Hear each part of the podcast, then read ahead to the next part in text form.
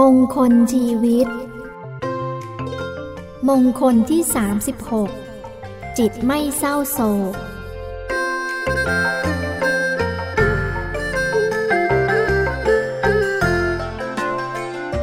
อโศกัง เอตัมมังคละมุตตมัง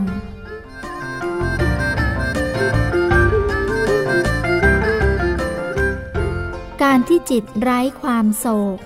เพราะถอนกิเลสต้นเหตุแห่งความโศกเสียได้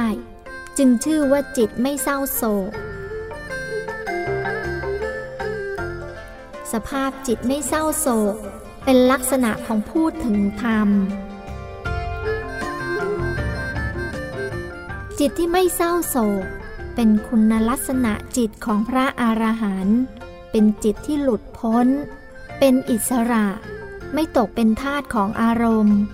เป็นจิตที่เป็นผลสืบเนื่องมาจากความปราศจากราคะ โทสะ และโมหะ ด้านหนึ่งของความหลุดพ้น แสดงออกในลักษณะไม่ติดในกาม ไม่ติดในบุญบาป ไม่ติดในอารมณ์ต่างๆ อันจะเป็นเหตุให้ต้องรำลึกความหลังและหวังอนาคต ดังที่ตรัสว่า พูดถึงธรรม ไม่เศร้าโศกถึงสิ่งที่ล่วงแล้ว ไม่ฝันเพ้อถึงสิ่งที่ยังมาไม่ถึงดำรงอยู่ด้วยสิ่งที่เป็นปัจจุบัน ฉะนั้น ผิวพรรณของท่านจึงผ่องใส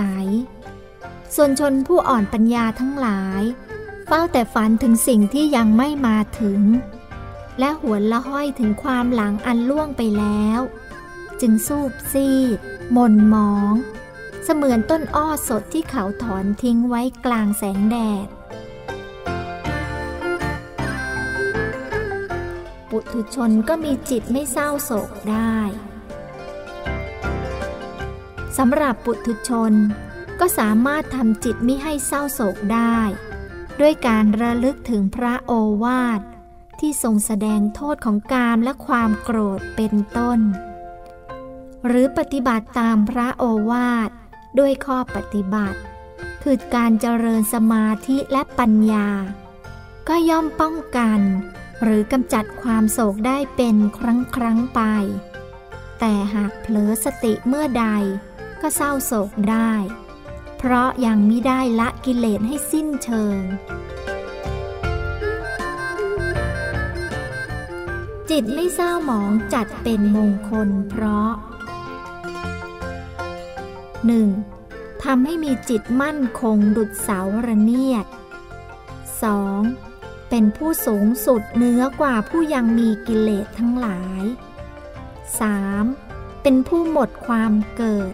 เพราะกิเลสเหตุให้เกิดถูกละทำลาย 4. เป็นที่เคารพสักการะนับถือบูชา